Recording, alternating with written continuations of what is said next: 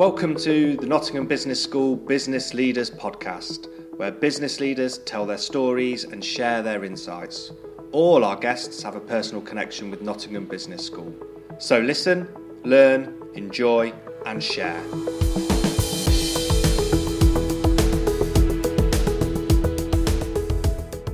So, welcome to a special episode of the Nottingham Business School Business Leaders Podcast with me, Mike Sassi. So, Chris Evans, Colin Collier, and Neil Gibson are graduate civil engineers who 40 years ago graduated from Nottingham Trent together. They all went on to enjoy very successful leadership careers, one in international IT, two in construction, building bridges, airports, railways, and power stations all over the world. As firm friends, they and a number of other colleagues from their class of 84 have stayed in touch for four decades. They are living, breathing examples of the importance for leaders and would be leaders of maintaining a professional network, which is why we have invited them to join us here on the Nottingham Business School's Business Leader podcast to share their leadership insights. Gentlemen, you're very welcome back to Nottingham Trent. Thank you. So, have you noticed uh, any changes? Chris? Yeah, I think it's it's great to be back in Nottingham again. You know, I've, I've been back a couple of times because my son came to Trent as well. But yeah, there's definitely changes, but it's very very familiar, even though it's 40 years ago. Neil? Yeah, I think just walking around this department, you just see the amount of the amount of RT. Well, not this- where we're sitting now, ju- just clarify the point. We're sitting in CBJ, the, yeah, the School we, of Journalism. We sort of joke when we uh, did our civil engineering degrees. We had a, um, a module of computer science, and you'd sit at a little clattery keyboard, and you'd press print, and you used to have to go and collect your printout the next day from the, the printing station. So things have certainly changed. The next all, all day, for yeah. the, all for the better. Yes, the next day. Any changes for you, Colin? Trams. Uh, Trams, no, yes. No cars and trams. It's massively different. It's a lovely Yeah. place. Oh, good. Glad to hear it. So, let me go through you in turn. So, Chris, now you've worked on airport bridges in Hong Kong, nuclear power plants in Suffolk, railway tunnels, viaducts. You're now an MD at engineering company VolkerFitzpatrick. Uh, so, what do you know now that you you wished you'd known 40 years ago as you left NTU? That's a great question, Mike. I mean, a couple of things spring to mind immediately. I think the first one is is how to make money. You know, I think being in business, you know, clearly safety is number one for us. You know, the health and safety of all the people who work on our projects. But after that, making money, it's something which I think you only really learn over time. Um, because let's face it, in business, if you don't make a little bit of money, you know, you're not going to be in business very long. Mm. I think the second thing, which you know you sometimes forget about, is the importance of presenting. Every time you're in a meeting, whenever you interject, you're presenting. You know, when you meet a subcontractor and brief him, you're presenting.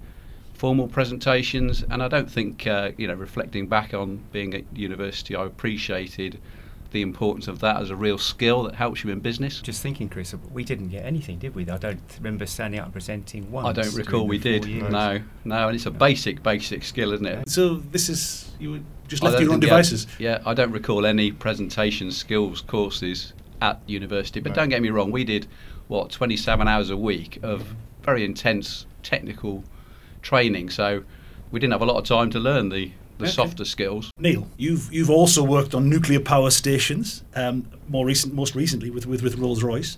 Um, lots of big railway projects. I'm sure we'll come to those. But um, I noticed that you were design manager on Millennium on the Millennium Stadium in Cardiff. What do you know now that you wish you'd known? Um, I, I, th- I think yeah, we we left um, we we left with uh, we graduated with a lot of a lot of skills, so we'd go into to, to the business and, and use those skills. Um, what I don't think I thought about much at, at the time was the importance of innovation and change. So you go to work and you do things the way you were taught to do them, and you'd carry on do them the way you, you, you were taught to do them, but you didn't think about what's a better way to do them. So I think um, sort of the importance of innovation and for, for our industry, sort of um, off-site manufacturing because of the sort of yeah declining workforce and the importance of, of health and safety. Sure, sure. Now, now Colin, um, you're, you're unusual in that you graduated as a civil, civil engineer, but but you you um, uh, um, quickly moved out of that into nascent IT. That's saw IT very early in the in the 1980s. You founded your own company, then you moved into marketing, subsequently financial services. Um, at one point, you were director of a company printing the German banknotes. So this is this this podcast is all about um, uh, maintaining and building your business network. How has the the business network that started for you at NTU helped you through your career? I would say it's a bit like pensions. It's never too early to start. I would say everybody right now just worked LinkedIn. Get on LinkedIn and link into everybody. Um, there's one of the, the, my buddies out here. Um, his son came in to see. I used to work at one of the big four, and he came in for a day's uh, work experience.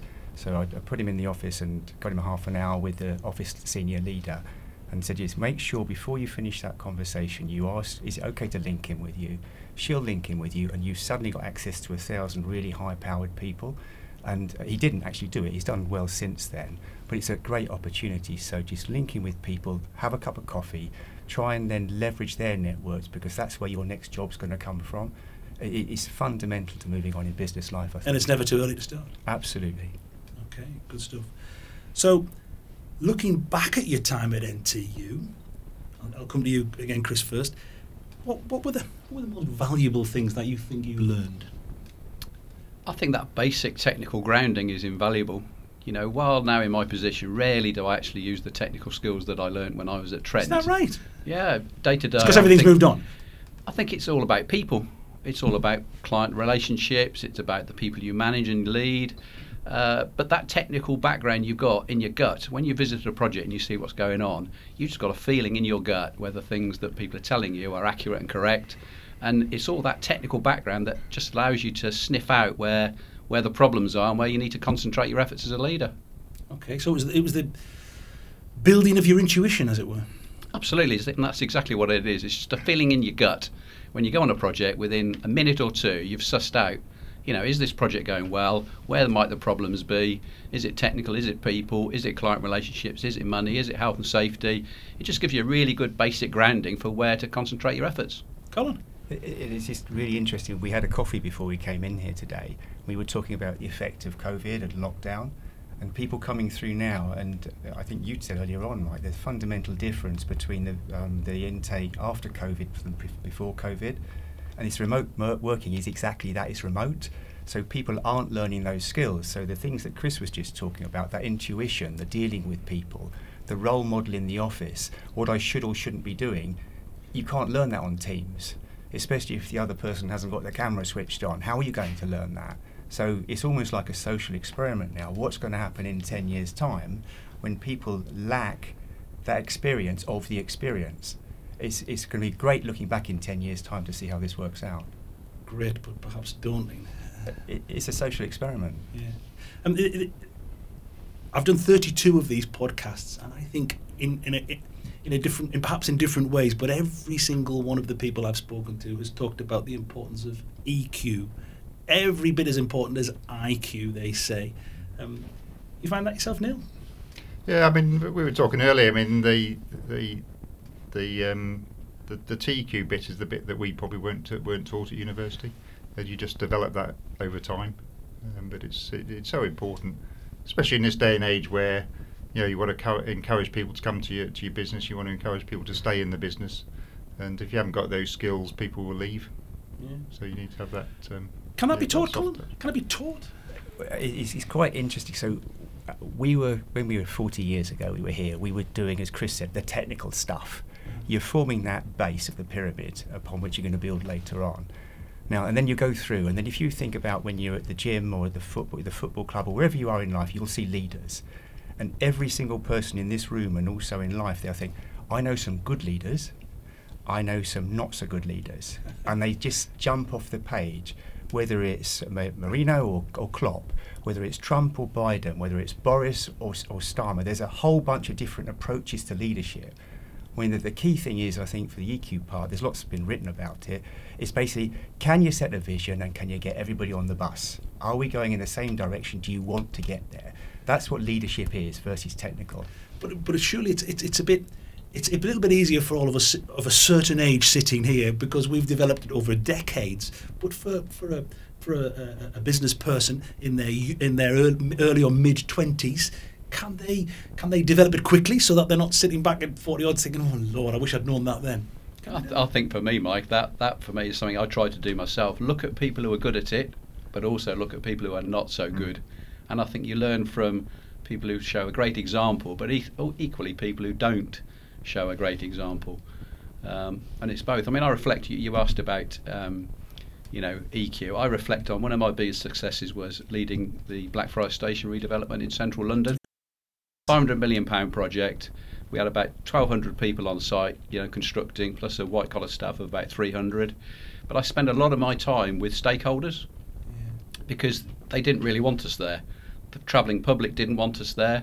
So you're trying to construct Just, something. just, just, so define that. Sorry, just to- for people who don't know, why did they not want you there? Well, it was a live railway station which we were ripping apart and Right. reconstructing, Right. keeping the mainline railway live and the London Underground live. We were building the bridge across the River Thames, so we were affecting traffic in the river. Right, right. We were affecting the local road network. Nobody wants people to build and disrupt them. Mm-hmm. So you're trying to win stakeholders over, you know, the local authorities, Southwark Council, the City of London, the Port of London Authority.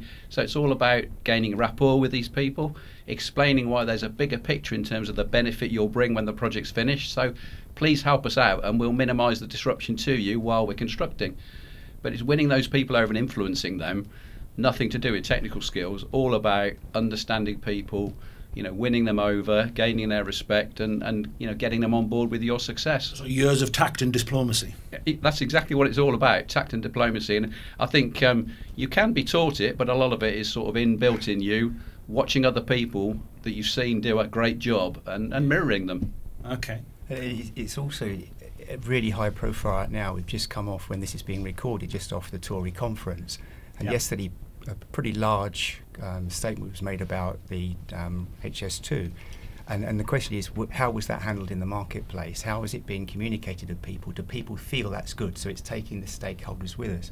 And Chris was telling us an interesting story about HS2, whether you have it or don't. You were telling us a story about HS1, Chris. Yeah, I I think it was interesting that um, it was on the radio. The opinion of a quite a very sensible industry leader in terms of Rob Holden, who led High Speed One, and he was saying, in his view, that it's overspec, and that's one of the reasons why it's it's over overpriced. You know, it, it's proven to be more expensive than it was expected. I, I heard that interview because he was he was the man who made who brought um, HS1 in under budget. He did. and and and and and on time. And he said they made two mistakes.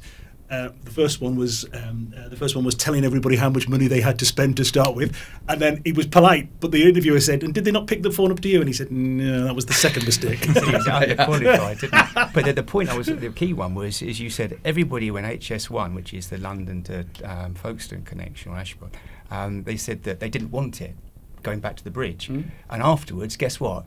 Why didn't you do it? And you said about the M25. Everybody in Swansea, when you were doing it, it's an eyesore. It's never going to get used. And after the event, why is it built so narrow? Why didn't you put some more lanes there? So in years to come, we'll look back and was this a successful decision or not? I mean, time will tell. Sure. I'm going to come to you, Neil, because you were design manager on the Millennium Stadium. Leadership challenges there? Um, yeah, there was. I mean, the Millennium Stadium was a well, not a particularly good good job for the, pro- the for the, the company I worked for. So just to um, clarify, sorry, I do apologise. I should have said Cardiff City Centre, Cardiff, yeah, replacing it's- the old rugby it's stadium. the old Cardiff Arms Park, um, if, if you remember. So it's, it's a yeah city centre project. And the problem that our business had was the managing director was Welsh and he was a rugby fanatic. So we were bidding this project, and this this guy absolutely wanted to win this project, whatever. So he kept on. redu- I think there was two, two, two bidders in the end, which were sort of batting off each other, and he kept on and on reducing, reducing, reducing our price, and we won it, and we built it, and we lost an absolute fortune, and that was purely, right? purely because the managing director of Laing Civil Engineering um, was was Welsh rugby fan and wanted it. Is that right? And so could, could it be justified on the basis of the fact that it was such a flagship project, being associated with it was worth a fortune? Um, the amount of money we lost, it wasn't worth that. It wasn't worth it, okay. I guess anything in civils, it's low margin, isn't it? It's a large, large Extremely amount of margin. money, whereas there and are other high peop- risk. Yeah, and there are other people now in different sectors that will be much, much higher margin. And at the end of the day, you make it, as you said earlier on, Chris, it's a commercial decision, gut and science. But great to work on the project, though? Yeah, oh, fantastic, fantastic, yeah. And one And of then to those... see, I mean, it was built, if you remember, for the, the 1999 Rugby World Cup. And Yeah. I mean, I actually left the project to go and work in Dubai about, um, I think it's in the February of 99. And I walked away thinking it wouldn't be finished because it was, was severely behind programme. And fair play to the team, they delivered it. And the Rugby World Cup was held there, which you might remember. Yes, yes. I was I was working next door at the time. Coming to you, Chris. Small small bridge in Hong Kong. Yeah, no, I think that, that on reflection, great experience. You know, I, I think I decided. So that- explain what the bridge was. So I, I worked on what was called part of the airport core program. So it was a 430 metre cable stayed bridge that led to the new airport that was built at the time, um, called Chek Lap Kok. uh-huh. Um, and I, I went from UK. I've been working on Second Severn Crossing, big cable stayed bridge down in um, Bristol to Wales. so so how, how, how big was that? Because I used to travel that every day. So what, That was about the same, 400 metre span Okay. cable stayed bridge. Decided international experience would be, you know, good fun plus good on the CV. So uh, went over to Hong Kong, and you know, on reflection, culturally, I was working with Hong Kong Chinese people, with Japanese people. A real big shock culturally because those people are completely different to the way we are in the UK. Okay, so come on, explain that. Well, face as we call it is extremely important, and Mm. I, I've got very fond memories of a time when I got fairly emotional as a UK person. You know, sometimes we lose our temper, get excited, and you know sometimes that you can see that you get your own way a bit better because people listen to you because you've now got emotional. Of course. So these are all leadership skills. Yes. In the Japanese culture, what I found was getting emotional was just not the thing to do at all. I got emotional with a Japanese colleague who Okay. made a mistake on more than one occasion. Right. I did what I might do in UK, got, got emotional, got excited with him. But in the Japanese culture, I'd lost control. And so, as far as he was concerned, he lost all respect for me. And he literally would not talk to me for nine months. I'd go in in the morning, good morning, Hashiguchi san, which is Mr. in Japanese, and he would not acknowledge me. And a massive learning curve. You know, the culture from UK, you can't take to a foreign country necessarily. So, Colin, you have any experience of that? Um, I did cultural difference. Uh, my company I work for at the moment um, has a strong Indian bent to it, and something you learn um, is in Indian culture um, they won't say no. So you could be talking, you'll have a, a uh, sometimes a language, whichever you know. Anybody that's not English for the people in this room.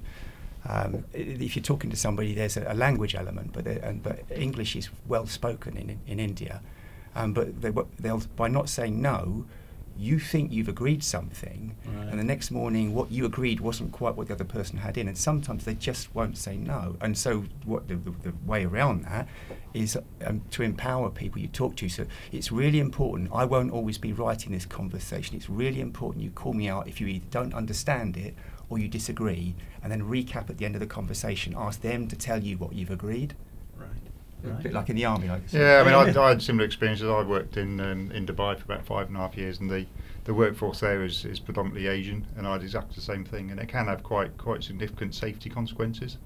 If you get the, the nod of the head, yes, I understand, and um, and then they don't understand. Right. Which, which brings me nicely um, to biggest leadership challenges any of you have had. Perhaps regrets, mistakes.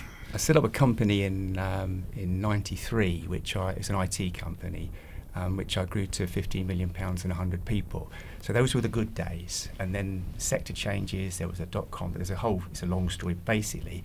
Then the the, um, the market changed, so I put it into um, administration, and you kind of went through the whole gambit. So a massive success, but a, a massive, massive mistake in that the company isn't around, and kind of looking back on regrets. And it's the thing I tell my kids is kind of it doesn't matter how busy you're working today or how good it is, take advantage of it. Try and leverage it because you're in life, and especially the people coming through the business school or the the, um, the university now, life is going to have twists and turns. It's not going to go to plan. I remember when I was there, there was a kind of a bit of bravado, but equally there was a great piece of me that was unsure about life was going to bring to me. And you're going to get some cul-de-sacs, it's going to be some good times and bad times, but it kind of just keep chugging away and it'll work out in the end. Big successes. What do you look back on and think, Lord, that was great. I'm going to hang my hat on that one and tell the grandkids. I mean, I, th- I think as, as civil engineers, you look at look back at your your, your, best projects. And Chris mentioned Second Severn Crossing. I worked on the Second Severn Crossing as well. We worked together actually in the same team. We worked on Marine Works. So building a bridge across um, uh, a channel with the, the second highest tidal range in the world was a, an immense challenge. So even though it was a many many years ago, 25 years ago, it's still my biggest. I feel it's my biggest achievement. Great satisfaction to look back and on. enormous satisfaction. And, you, you know, 40 years ago, you graduated from here. Mm. Is it the sort of thing you were thinking, I've really got to get involved in something big? Or I think when I graduated, I, th- I think it, I, I think I thought I'd like to have done. I never imagined that I would have done. I've been extremely fortunate that I've been involved in a lot of projects, the sort of projects that you read about in in the news. I don't think I ever thought I'd do that. So quite proud of that. It's, it's interesting you're saying. I mean, construction is a, wonderful place because you always leave a legacy. Um, one of the things is kind of what could you do differently going forward is every opportunity you get in life, put your hand up. Wherever you work, put your hand up, take on new experiences, and try and get yourself exposed with senior people. So, as Neil said, if it's a great project that you want to get involved with, and you know the top dog in the organisation is championing that, let's say he's the Welsh CEO as a rugby supporter, if you can get and ride on the coattails, I don't mean it's a success, you're going to get a better ride because you'll get um, you'll get noticed higher up in the organisation. That's an important one, isn't it, Chris? Always try to say yes to every opportunity that presents itself. Absolutely. You, you've got to look at those things as, as opportunities to learn and develop, haven't you? I mean, you, you asked about brilliant projects. I, mean, I mentioned Blackfriars Station earlier. I just look on that with fantastic you know, memories. You know, it was four years of my life. It was bloody hard work. But um, again, one of the little things I remember is we used to do presentations to the workforce once every three months. We take them off site in batches of 250 people at the same time, and we present to them, let them know about the great successes we've had over the last three months, but some of the big technical challenges and organisational challenges that kind of come over the future three months. And you'd go on site the following day, and the guys would see you, you know, Chris Evans, project director, and the buzz it would give you that all these guys were now, you know, briefed and knew what direction we were all going in as a great team, and just gives you a massive buzz in terms of, you know, leadership and etc. Okay buzz. It's really interesting to use that word. It's another consistent word through this leadership, the buzz of leadership. So we're drawing to a close here now. So I'm going to actually ask each of you if you can give me one um, top tip for for the would-be leaders and existing leaders in the uh, in the in the not in a business school. Who wants to go first? Uh, along the lines of what you said. Um, find out what your boss objectives. Ask, find out the objective of your boss once you understand what they are, you plug into those and you make sure you are seen to be helping deliver it, and then you can go on together. Because you might have your own plan of life and you might have your own appraisal which says this, but unless that aligns with what your boss wants, so whatever he or she is doing, that will help you move on. Great yeah, stuff. I, would agree with that. One of a bit of advice someone gave me a long, long time ago is always try and do your boss's job. So try and do your line manager's job because he's never going to say no. Yeah, if someone says to me, Neil, I could do that for you, fantastic, go away and do it. And that's a really good bit of advice. Okay, Chris. I think be willing to take a bit of risk. You know, don't be afraid to put yourself out there and just go for it. You know, every now and then you'll have a little bit of a knock and you might, you know, fail, but generally you'll you'll go for it and, and you'll succeed. You've just got to go for it. Christopher, this has been a great conversation, a great leadership conversation. Chris, um, Neil, Colin, thanks very, very much for your time on the Business Leaders Podcast. Thank you. Thank you. If you enjoyed this episode, then why not check out some of the others that are also available, including those with the chair of the FA, Debbie Hewitt, broadcaster and entrepreneur David Lloyd, and the Vice Chancellor of Nottingham Trent University, Professor Edward Peck. The Nottingham Business School Business Leaders podcast is produced for Nottingham Trent University by Celtic Tiger Productions. Your presenter was Mike Sassi, and your producer was John Collins.